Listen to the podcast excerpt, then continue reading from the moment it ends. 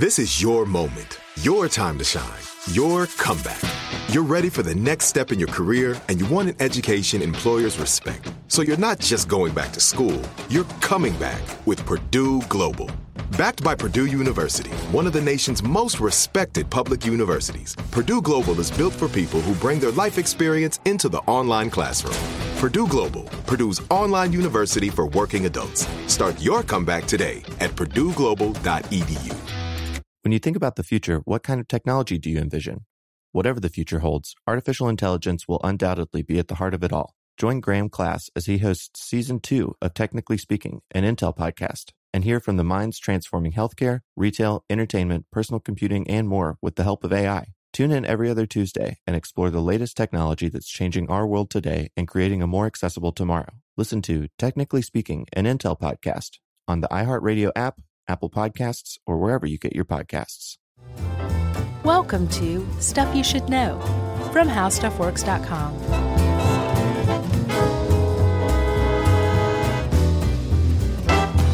Hey, and welcome to the podcast. I'm Josh Clark. There's Charles W. Chucky Bryant, and there's Jerry, uh, the delicious dish Rowland. and this is Stuff You Should Know, the vintage nostalgia edition that went off to China and then got sold to a different company edition.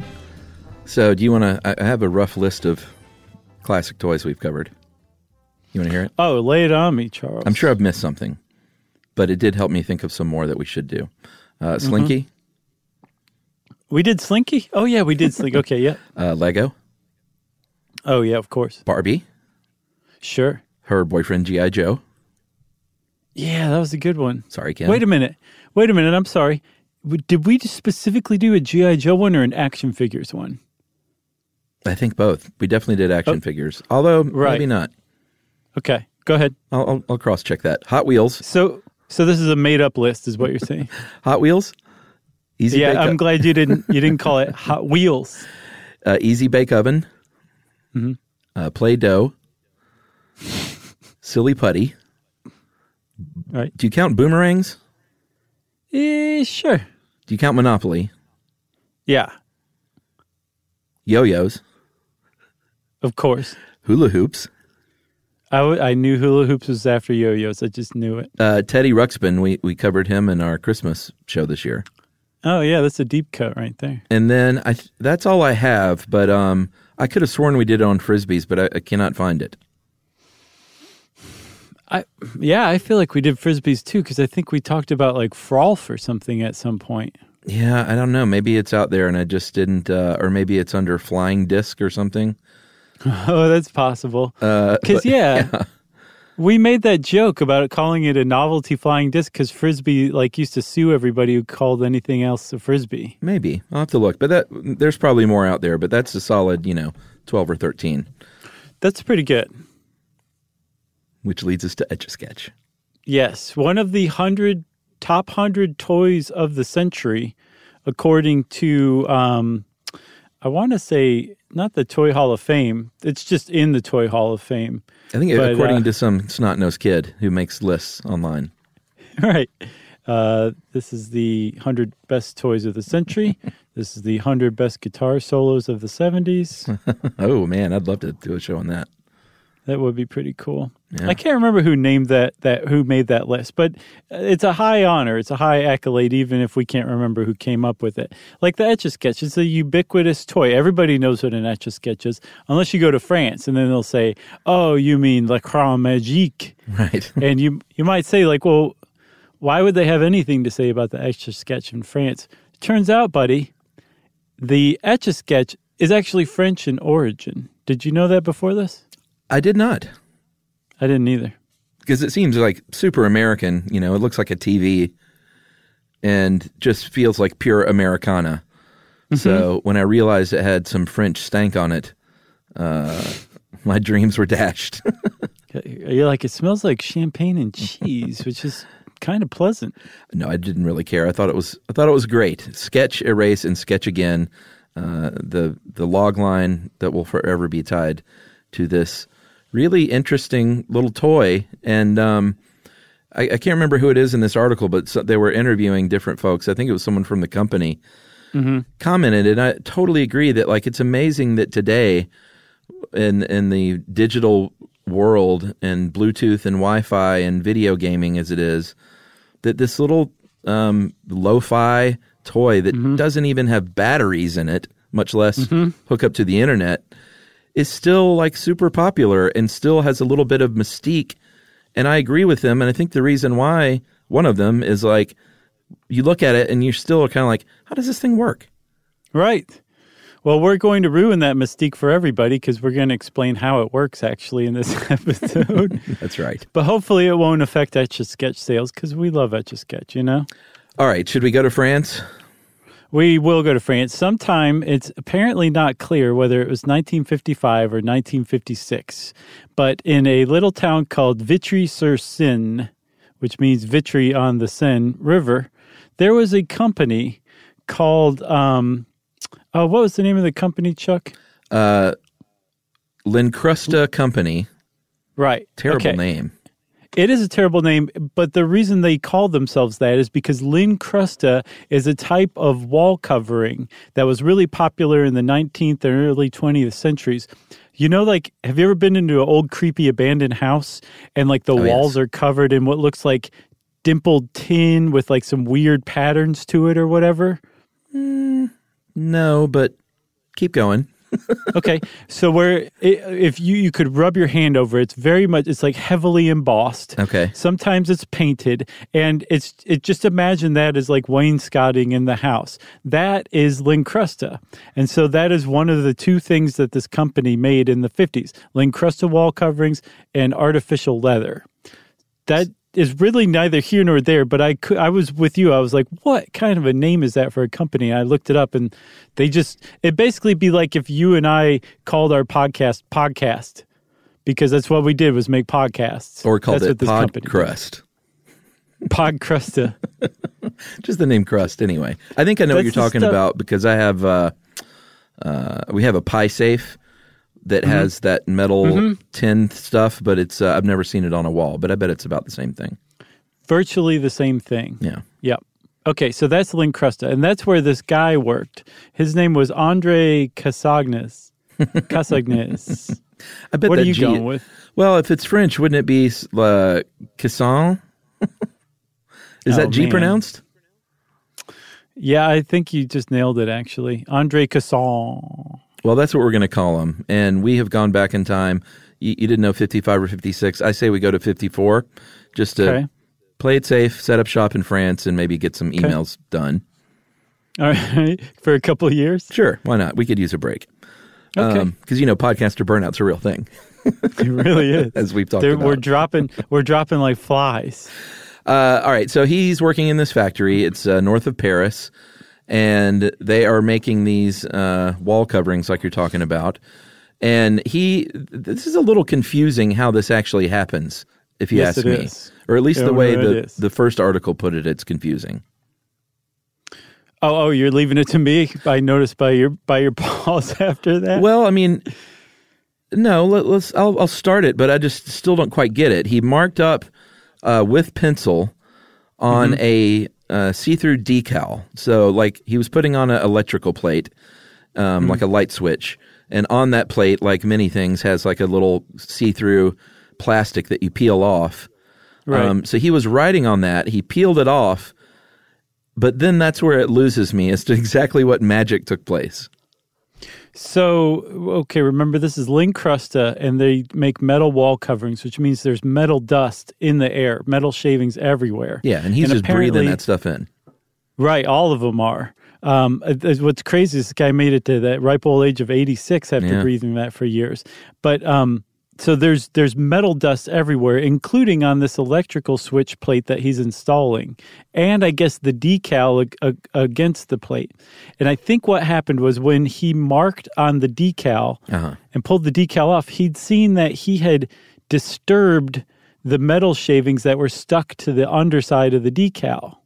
Oh, Do you see what I mean? So like he he had disturbed the shape. So so there was like the whole decal is coated in a, a metal dust. Uh-huh. He marks on it with a pencil, and the impression that he makes like gouges out lines on the backside of See? the decal. I know it's really tough. It was magic. Basically, this man witnessed this, a, a feat of magic that still cannot be explained to this day, and that's where he got his idea for the uh, etch a sketch. Amazing. So, a big, big moment. He has that that literal light bulb that goes off of his, uh, or not literal, of course, light bulb above his head. Although you never know, there may have been a light bulb in that factory right above his head.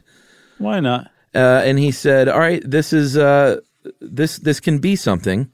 He, however, did not have a lot of money to uh, sink into this weird idea, and so he had to partner with somebody with money, a man named Paul uh, Chaze, C H A Z E, or maybe Chaz if he's French. Oh, that's good. Uh, and this guy had some dough because he owned a plastic injection molding company. And this I is wonder- like early on. I wonder if we could count that as a toy. The uh, the the little plastic uh, machines that spit out little plastic guitars in Chicago and at zoos. Oh, yes, yes, Mold-A-Rama? Mold-A-Rama. That Does would that count? definitely count. Yeah, that goes on the list. Yeah. So he didn't. It wasn't Mold-A-Rama, but it was plastic injection molding that this guy made his money from. Uh, and this is where things get a little confusing historically because uh, the man who his accountant, his name was Arthur Grandjean. Yeah. You are nailing the French today. Try to run, French people. You can't. Chuck is pronouncing your words just beautifully. So his accountant uh, is actually given credit a lot of times because he filed the patent uh, under uh, his name, which I'm curious about how that works legally. Uh, he so he was. Do you remember the first time we did South by Southwest, and on the sign, it it had like somebody I can't remember whose name it was, but whoever had like filed the application to get us into South by Southwest, it said that like that's who was performing in the room that day. I don't remember that at all. I think this is the same, basically the same thing, where as like the U.S. government bureaucracy, the patent and um, trademark office basically said whoever's name is on there, that is who is the patent holder. And since um, Grandjean, who was the accountant of Chaze, who was the partner of Cassayend, um, since he was the one who actually filled out the application and paid for the application for the patent, as far as the government was concerned, he was the the person who patented the etch a sketch in the United States. Even though Grandjean made no claim on it whatsoever, immediately transferred the title over to Chaze. He he's for for decades everybody thought Arthur Grandjean was the guy who invented the etch a sketch. Interesting. All right, so that was July 23rd, 1959 was when this patent was granted. And um, I guess we should just look at the the little guy itself, the little TV looking that iconic red frame with the 2 dials, uh, which it didn't have initially. We'll we'll get to that, but um, the underside of this screen here has what's known in the patent as a pole virulent material, such as aluminum powder. Is that French as well? I don't know. uh, and then to keep that from clumping up, there are little tiny plastic beads. And then uh, the two knobs control, um, again, from the patent, a movable tracing stylus. Uh, although initially it was a joystick, isn't that right? Yeah, yeah, basically like an Atari, um, but it, it served the same purpose, and it was it, it was um, held together the same way through an intricate system of pulleys and gears that that moved the stylus either upward or downward. And then if you combine the upward and downward together, you could make diagonals and circles and stuff like that. But it's if you it's really tough to describe what's going on in, in an etch a sketch but there's an, a how stuff works article from years back called inside an etch a sketch where the people at how stuff works like took one apart Oh, yeah. and photographed it and explained it step by step and it really becomes much simpler and ruins any bit of magic there is to it when you see inside an etch a sketch but it's still kind of wondrous you know like the engineer in you is like wow that's pretty cool Yeah, it's sort of like, um, I mean, it's not a negative image, I, I don't think, but what's going on when you're moving those knobs? Uh, uh, there's a stylus that's actually removing, like the screen is coated with this powder. So it's actually removing powder, not adding something to the screen. Yes, exactly. And of course, if you want to uh, get that away and start a new picture, you just shake that thing up, and that recoats the screen once again with that powder. Yeah. So, like, you know how your TV screen always has tons of dust on it, no matter how often you dust it? Sure. So that's because like that dust is attracted electrostatically through an electrical charge to the glass. That's they they take advantage of that same thing with the underside of the um, etch a sketch and that aluminum dust, which sticks to everything. Like it wants to stick to the glass because I think it's missing some electrons or something. And then when you move the stylus through it, you're just removing that that dust, like you said. It's not a negative; it's the removal of dust, and that's an etch a sketch, like at its at its core. And what's interesting, Chuck, is like that is how an etch a sketch today works. That's how an etch a sketch worked in 1962. Like the uh, or two meaning like also. Sure. But that that that dude Andre Cassagne said this is how this is going to work, and it's it's basically the same thing. That's pretty awesome. Uh, let's take a break. Yes. We're going to come back and talk about uh, coming stateside right after this.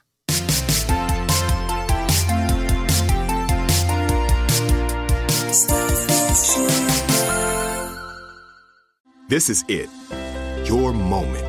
This is your time to make your comeback with Purdue Global. When you come back with a Purdue Global degree, you create opportunity for yourself, your family, and your future. It's a degree you can be proud of, a degree that employers will trust and respect. Purdue Global offers working adults like you over 175 flexible degree programs to meet your specific career goals. These include associate, bachelor's, master's, and doctoral degrees and certificates. Purdue Global degree programs range from nursing to business to communication and more. Whatever your interest, we have the degree that will move you forward. You have the knowledge, you have the experience. Now it's time to get credit for the work you've done and earn the recognition you deserve with Purdue Global, Purdue's online university for working adults. You know you're worth it. We do too. So don't wait another second to get the degree that will take your career to the next level. Start your comeback today at purdueglobal.edu. What kind of fun is waiting for you at Kings Island? The holy cow, we're way too high and here comes the drop kind of fun. The make a splash all summer kind of fun. The I can't believe I ate that whole funnel cake. Let's get another kind of fun. But most importantly, at Kings Island, you'll find for the fun of it kind of fun. Don't wait to start your fun season. Kings Island is now open on weekends.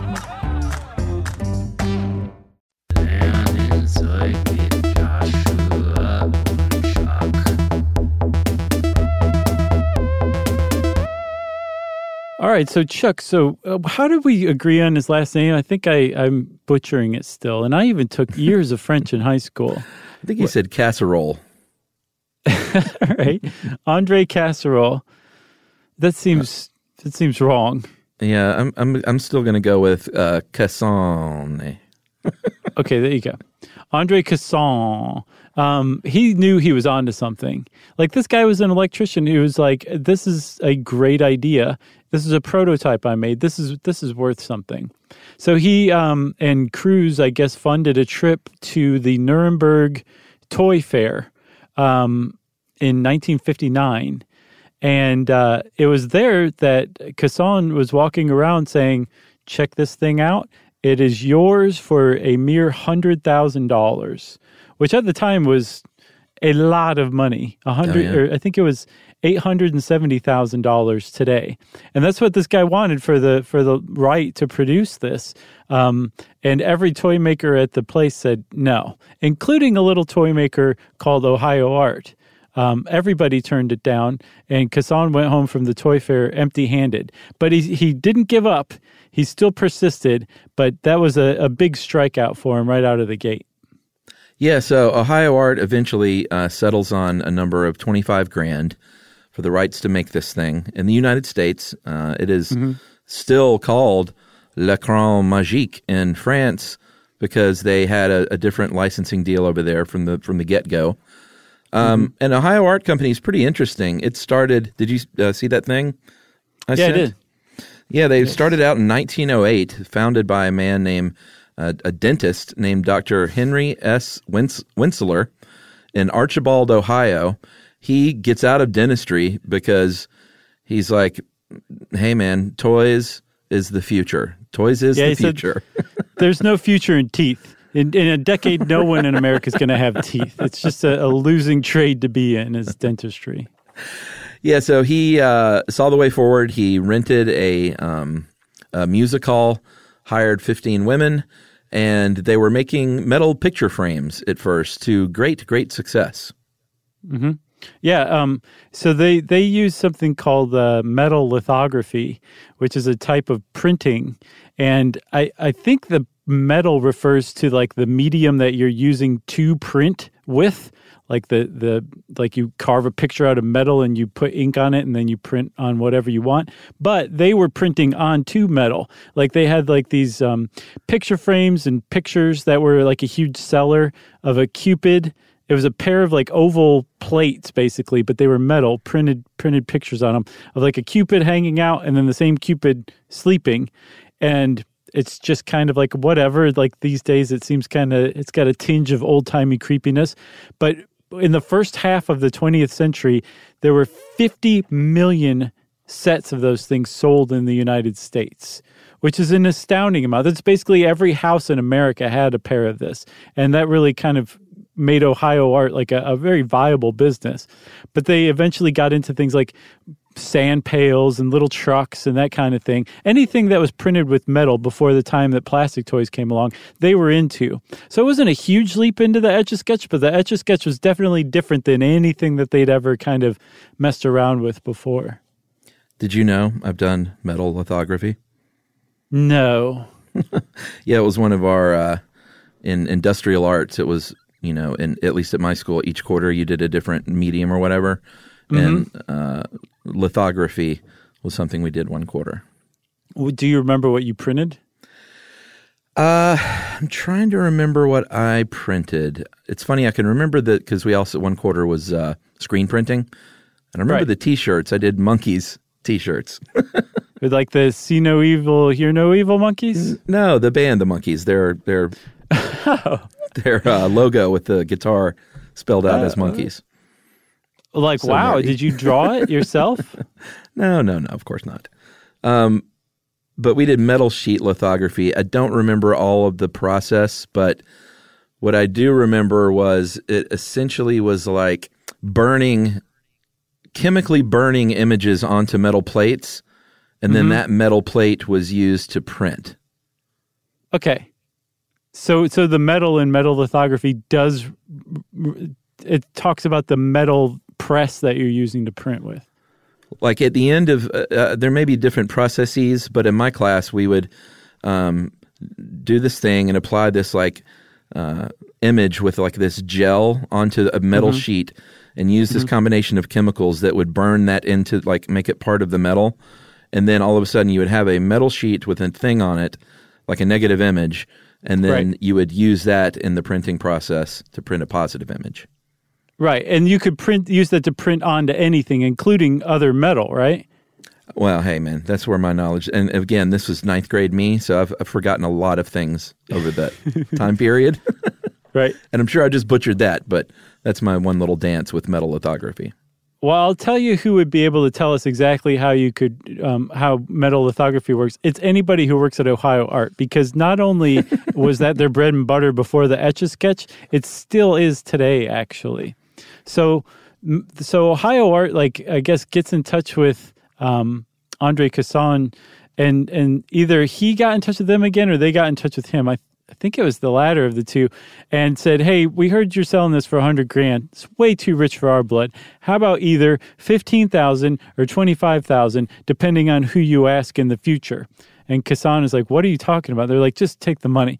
And so they either got it for fifteen thousand or twenty five thousand, which is still substantial. I mean, it was like around hundred k or um, 200k something like that depending on which one it was and Kazan was quite a happy man there was a, a story where um, the guy who was running the show at ohio art and his wife went over to meet andre Kazan and just kind of have like an initial meeting and like shake his hand and all that and buy the license from him And Kassan was like, welcome, and had like this huge spread of baguettes and champagne and everything at his house, which is pretty cute because he was just like this humble guy who came up with a really great idea for a toy and was finally like selling it for a wad of cash.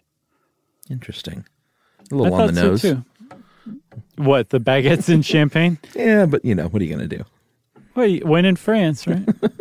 So he is uh, once he's on board with Ohio Art, uh, he gets together with their uh, chief engineer Jerry Berger and says, and Berger's like, "Listen here, Frenchie, you need to drop the joystick. It's all knobs these days." And he said, "What is a knob?" And he was like, "Well, let me show you." And he he introduced the idea of um, the same system like you were talking about, but knobs instead of a joystick to move that little line, horizontal or vertical, or a- as you pointed out, if you're really talented and you can master both at once, you can actually do um, rudi- Well, if you're really good, you can do very nice curved lines. But I'm yeah, beyond rudimentary. Yeah. No, neither am I. I can make a, a line go up and a line go to the left or right. Yeah, we'll, That's we'll it. get to I the can't even make it go down. we'll get to the art of it um, maybe at the end, but because there are some serious uh, artists out there doing some cool stuff. Uh. Yeah. But at any rate, Etch a Sketch it was rebranded as Etch a Sketch in the United States. Ohio Arts producing them for the 1960 holiday season, and they Mm-hmm. sold about 600,000 of these um, that year, which is a that's a lot. yeah, and they sold it for a lot of money too. They they um, went for sale at two dollars and ninety nine cents a piece, which is twenty five sixty four in today's money. Um, it, but I mean, if you go buy an etch a sketch today, it's between ten and fifteen bucks. So that was a lot of money, especially to sell six hundred thousand Sure. of these things. Especially if you were selling like creepy, you know, metal waste baskets with a, an unsettling clown painted on it or printed on it, like Right. right, before this. this is a huge. There was, it was a good move by the people at Ohio Art to buy the license to this thing. In other words, and they say Chuck that it coincided really perfectly with television. So much so that, that they believe like that is one of the reasons why jerry berger was like you need knobs. This thing needs to look like a tv set because that's what's all the rage with the kids right now. Yeah, and he um, uh, it was one of the first toys uh, to actually do a TV commercial, and so if it's 1960 and you're a, a, a child watching, first of all, your mind is blown because you're watching a television to begin with. it's just like You know? i can't believe this i can't believe what's going on right now Uh, then a TV commercial comes on for a toy, uh, and this toy has animation in it to where like they would etch a sketch a little rocket ship, and then that rocket ship that rocket ship would animate and take off. And this was like these kids might have. I mean, keep in mind, kids in 1960 were idiots, but they might as well have been dosed with LSD. Mm-hmm. You know. they just kept fainting over and over again throughout the commercial because they could not believe what they were seeing Minds blown. and it's just it's just an etch a sketch you know yeah, but it's genius. I love it. It is, but it really. I, I think the the point was though that like the, taking advantage of the novelty of TV, and also now having a way like if you like, we just tried to explain an etch a sketch over a podcast prior to TV. If that a sketch had come out during like the Little Orphan Annie uh, radio era. They would have had to have done the same thing. It wouldn't have landed quite as well. The fact that a, a kid could see this happening on their TV screen was pretty awesome. And then also to say, and then you just shake it, turn it upside down and shake it, and coat the the um, glass screen again, and your your drawing is gone forever. Like to be able to see that, TV made the etch a sketch what it was, like for sure. It definitely ushered it into a um, a position where it could become like a, a a cultural icon of nostalgia. Yeah, I mean, you know, they perfected it by the time they started rolling off in 1960. Um, prior to that, like any product like this, there was a lot of R and D. Um, one of the people who worked there talked about the mountain of red frames behind the factory while they were trying to get it right. Um, and it was such a huge smash hit out of the gate that, uh, as legend has it, they were manufacturing up until noon on Christmas Eve just to get them to the West Coast in time for Christmas morning. Yeah, that's pretty. That's pretty cool. I mean, they really wanted those kids to have those etch a sketches. They really wanted that money. Should we take another break? Yeah. All right, we'll talk about some uh, some ways Etch a Sketch has ebbed and flowed in popularity in pop culture over the years. Right for this.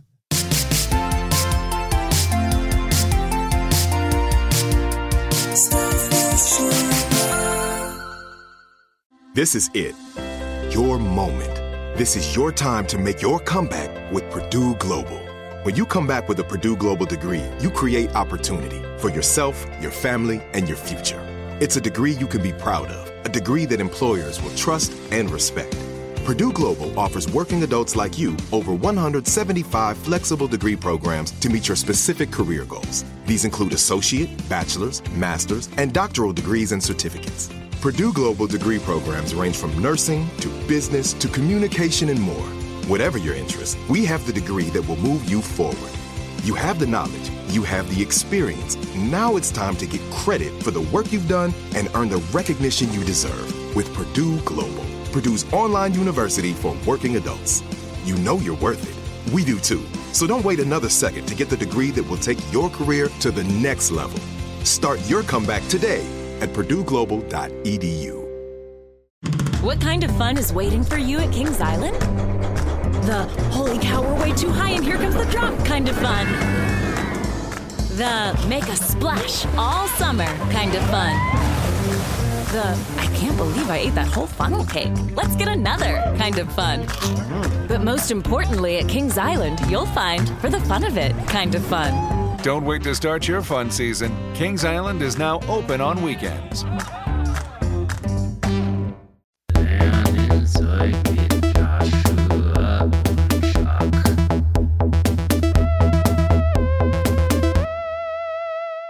Chuck, I don't know if we said it or not, but from what I've seen, uh, more than 175 million etch a sketches have been sold since uh, 1960. And we should point out we're not just like ticking off a list of pop culture references. Right. Like every time this happened, uh, Etch a Sketch sales would go up. Yeah, like the Mitt Romney one increased sales like 30%. I guess everybody was like, oh, Etch a Sketch. I forgot about that. I think I'll go buy one right now. Well, they actually branded after that um, Republican and Democrat Etch a Sketches, though, didn't they? Yeah, so you could buy a red one or a blue one, but both of them came with a sticker, which I'm I'm assuming that they printed on their metal lithography presses of a donkey and an elephant like playing tug of war on the front of the White House lawn. Yeah, that's just crazy. It is, but it's also that's smart, you know. That's how you that's how you make the the money. Um, and then, of course, in the movie Toy Story from Pixar, uh, there was um, like one of the characters' name was Etch, and had the fastest knobs in the West. Yeah. and that was uh, that was always a very fun uh, character. I think to see him drawing things out really fast to communicate. Yeah, and you know, you said something earlier. You were you were talking about how like despite the fact that it doesn't even have batteries, it, it's had the staying power for you know fifty something years, almost sixty years. It's been around, um, and it's a really simple thing that that the design hasn't changed. And I think even more of a testimony to you know the um, the the staying power of the Etch a Sketch is the fact that they have tried stuff with batteries and like wa- like things that connect to your computer over the years, and nothing has managed to improve on the original Etch a Sketch. Like there was, do you remember the Etch a Sketch animator? No, So I I couldn't quite place it either, but I went and watched an old ad. It was big in the 80s. And it was basically like an etch a sketch, but there was nothing mechanical about it. It was digital. You're creating like a bitmap digital picture. And um, then you'd press like, I guess, play or something like that. And it would just kind of run it um, like a, a flip book over and over again. So your etch a sketch drawing like came to life. But kids were like, nah, I'd rather have the original etch a sketch because the etch a sketch animator went away and the etch a sketch is still available today. yeah, I mean there have been um, other variations. They had the Doodle Sketch, um, the the plug and play, which this sounds like a bad idea. Plug and play allows you to draw on the TV screen. That's just asking for trouble as a parent. Sure. And then the mobile app, which I've been playing with today. Oh, how's it going? Well, I mean, what do you think of this picture? Oh, that, that's not bad. It looks kind of etch a sketchy, you know? Yeah, so what you can do is it's kind of fun. Um, you can you can upload or take a photo um, on your smartphone, plug it into the app, and then it will instantly etchify it. And what I've learned is that it's um, the the more basic, like a picture of your face, works much better than something with a lot of stuff in the background. Uh, but it's fun, Right. Yeah. you know. Yeah. I like it. I've, I was reading reviews of the app. I didn't try it myself like you, but it's uh, it, it did say like if it's a basic picture, it'll look way more etch a sketchy. Yeah. So my official review is, eh, not bad. So three stars out of six. Sure. I mean, for something that downloaded in 30 seconds and was free, Right. I'm going to give it a, a, a half a thumb up. There you go. so, um, one of the things that uh, that has kind of kept Etch a Sketch alive for like the younger kids. If I read this article about um, Etch a Sketch, and it was right before they sold. So a lot of people don't know Ohio Art doesn't make Etch a Sketch anymore. They sold it to a brand called Spin Master. In Oh, I didn't. No, I didn't see that. yeah, it's not it's not Ohio Art. Ohio Art said we're going back to metal lithography, and that's what they did. So they sold Etch a Sketch off to Spin Master. Spin Master is like, that's fine with us, baby. Thanks for all these licenses. Um, I mean, a, a Etch a Sketch, a frozen branded Etch a Sketch is it's it might as well just be like a, a printing press for money, right? Yeah. So it was probably a pretty good buy for Spin Master. And Ohio Art was like, this thing is it was great. It was a good run while it lasted, but they also had to oversee it through some really dark times because, um, well, for one thing, the, like Etch a Sketch isn't landing with the millennials. I get the impression like it used to um, uh, with the baby boomers. that was one thing. Um, and Ohio Art also almost went bankrupt because of it uh, back in like 2001. They managed to get some more money back into the business and, and stay afloat. But part of that also was they had to send the um, manufacturing of the Etch a Sketch off to China, which they were really unhappy about because they lost Sure. like 35 jobs in tiny little Bryan, Ohio. But eventually, like 15 years later, they said, you know what? We're getting out of the Etch a Sketch business and sold it off to Spin Master. Which is a weird name. But the but the one of the things it's a little weird. Ohio art's a little weird too. You don't associate Ohio with art, you know. Oh. Uh oh. You just don't. I'll say it again. Tell that to Chrissie Hynde and the Black Keys. No, Chrissie Hynde gets what I'm saying for sure. Um, so uh, the thing, the, one of the things though that is keeping Etch a Sketch relevant, the the reason why, like, if you walk up to like a 17 year old and say, "What do you think about Etch a Sketch?" They say, "Oh yeah, I've heard of that." Because every once in a while you'll see on um, the the internets a photo or two of somebody who is really really good at Etch a Sketch, and it just kind of makes the rounds on social media. Yeah, I mean everything from like the Mona Lisa to just like portraits of people to landscapes. Uh, what's really fun is you can go on YouTube and look at time lapse um, renderings, etch a sketch renderings. Which, when you're seeing it done super fast like that, you kind of think like, I, I, I feel like I could do that, but you really have to be a a master with those knobs. Like um, what I found is the thing you really need to master to do everything um, that you want to do is being able to retrace well because as everyone knows it's not like a pencil you can't pick it up off the paper and start somewhere else Right. you have to if you want to go somewhere else you have to retrace as closely to that original line as you can all the way back to that point that you want to be at or else it's just going to look like something uh, you're that I did which looks like something a toddler did Yeah, and I mean, like that's a it's a really good point. When you're making a good etch a sketch drawing, it is all one single line. It's uh, frequently doubled back over, and etch a sketch artists will use like that frame. They'll create a line frame around the edges that they can travel back out to and move around the picture like that. pretty brilliant Yeah, there's a guy named um, George Vlosich III who's known for some pretty amazing portraits of Muhammad Ali, Barack Obama, LeBron James. There's a, a an artist named Jane Labowitch or Labovich maybe. She calls herself Princess Etch a Sketch. She's done some amazing like architectural detail with it. And then there's a guy named Ryan Burton who does erotic Simpsons art there you go with the etch a sketch, and all three of them are like really good at the etch a sketch drawings. Yeah, the fanfic of uh, Etch a Sketch ar- artists. Interesting. And then apparently, if you, when you're very satisfied with your etch a sketch and you don't want anything to happen to it, you drill a hole in the back and get the aluminum powder out, and then you lock the knobs to keep them from being turned. Then you have an etch a sketch masterpiece that you can hang in a museum. oh, so that makes it permanent. Yeah. So when the little, uh, so when a kid comes in the museum and rips it off the wall and shakes it, nothing happens. No, no. And I think by law, you're allowed to pick up that kid and shake it. Yes, I think so. As long as it's not a baby, don't shake right. a baby. No, never shake a baby. Come on. Yeah. I would never advocate shaking a baby, everybody. I just want to go on record as saying that. There was, uh, you know, the comedian Nate Bargatze. No. He has a, he's great. He's got a very funny bit about shaking babies. Oh, yeah? Believe it or not. it takes a lot to turn that into something funny. yeah, he, he did it, man. Good for him. Nate Yes. Nate Bargatze, huh?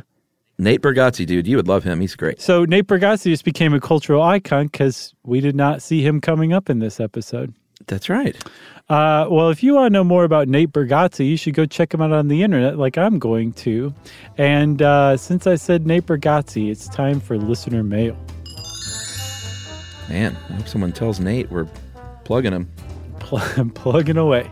Plugging Nate. Uh, all right, here I'm going to mention. Uh, this is about Jerry and her eating, and this is from Kim Cooper. Did you see this, Jerry? She says no. Uh, hey guys, I noticed that you often mention what Jerry is eating a lot during the podcast. A lot. I don't know how close to you she, uh, how close she is to your microphones. Well, I'll go ahead and say that from your side over there, she's about five feet. I like all I have to do is lean in my seat a little bit, and I can touch Jerry's miso soup. That's right. You could dip your thumb in her soup. And sometimes I threaten to. Uh, I don't know how close she is to your microphones, but I never hear her eating, uh, which is good for your fans with misophonia.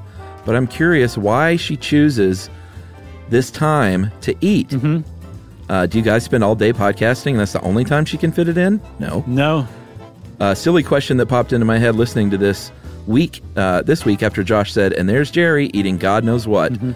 Um, anyway, guys, she's got me interested in trying miso. Uh, tell her she's doing a great job because I don't know, uh, because I know she doesn't get too many shout outs. And uh, Josh and Chuck, you guys are pretty great too. Thanks. That is from Kim Cooper. Thanks, Kim. That's funny. She went all the way around to just basically say, I guess what I'm trying to say is I've always wanted to try miso. yeah, pretty much. Well, go try some miso, Kim. I mean, you can buy it at like any grocery store. Just go get a tub of it, get a big old spoon, try your first spoonful, and go from there. uh, do you ever eat just miso paste? No. It's good. If you're craving something salty and savory Oh, and umami, let's just say, um, it's good. But you can't you can't eat very much of it. I'm just teasing Kim. Like a spoonful is a lot of miso paste. Okay. What, what do you just add that to? Is it an ingredient? Mm, yeah, for like In soups, miso soup. stuff like that. Yeah, but you can just eat the paste Okay. and live to tell about it. I'm I'm proof. well, if you want to get in touch with us to talk about Jerry, we're always fine with that. Um, you can go to stuffyoushouldknow.com, find out all of our social links, and you can always send us an email. Attention, everybody, we have a new email address. It, Wowie wow. Wow, woo. It is stuffpodcast at iHeartPodcastNetwork.com. How about that? For more on this and thousands of other topics, visit howstuffworks.com.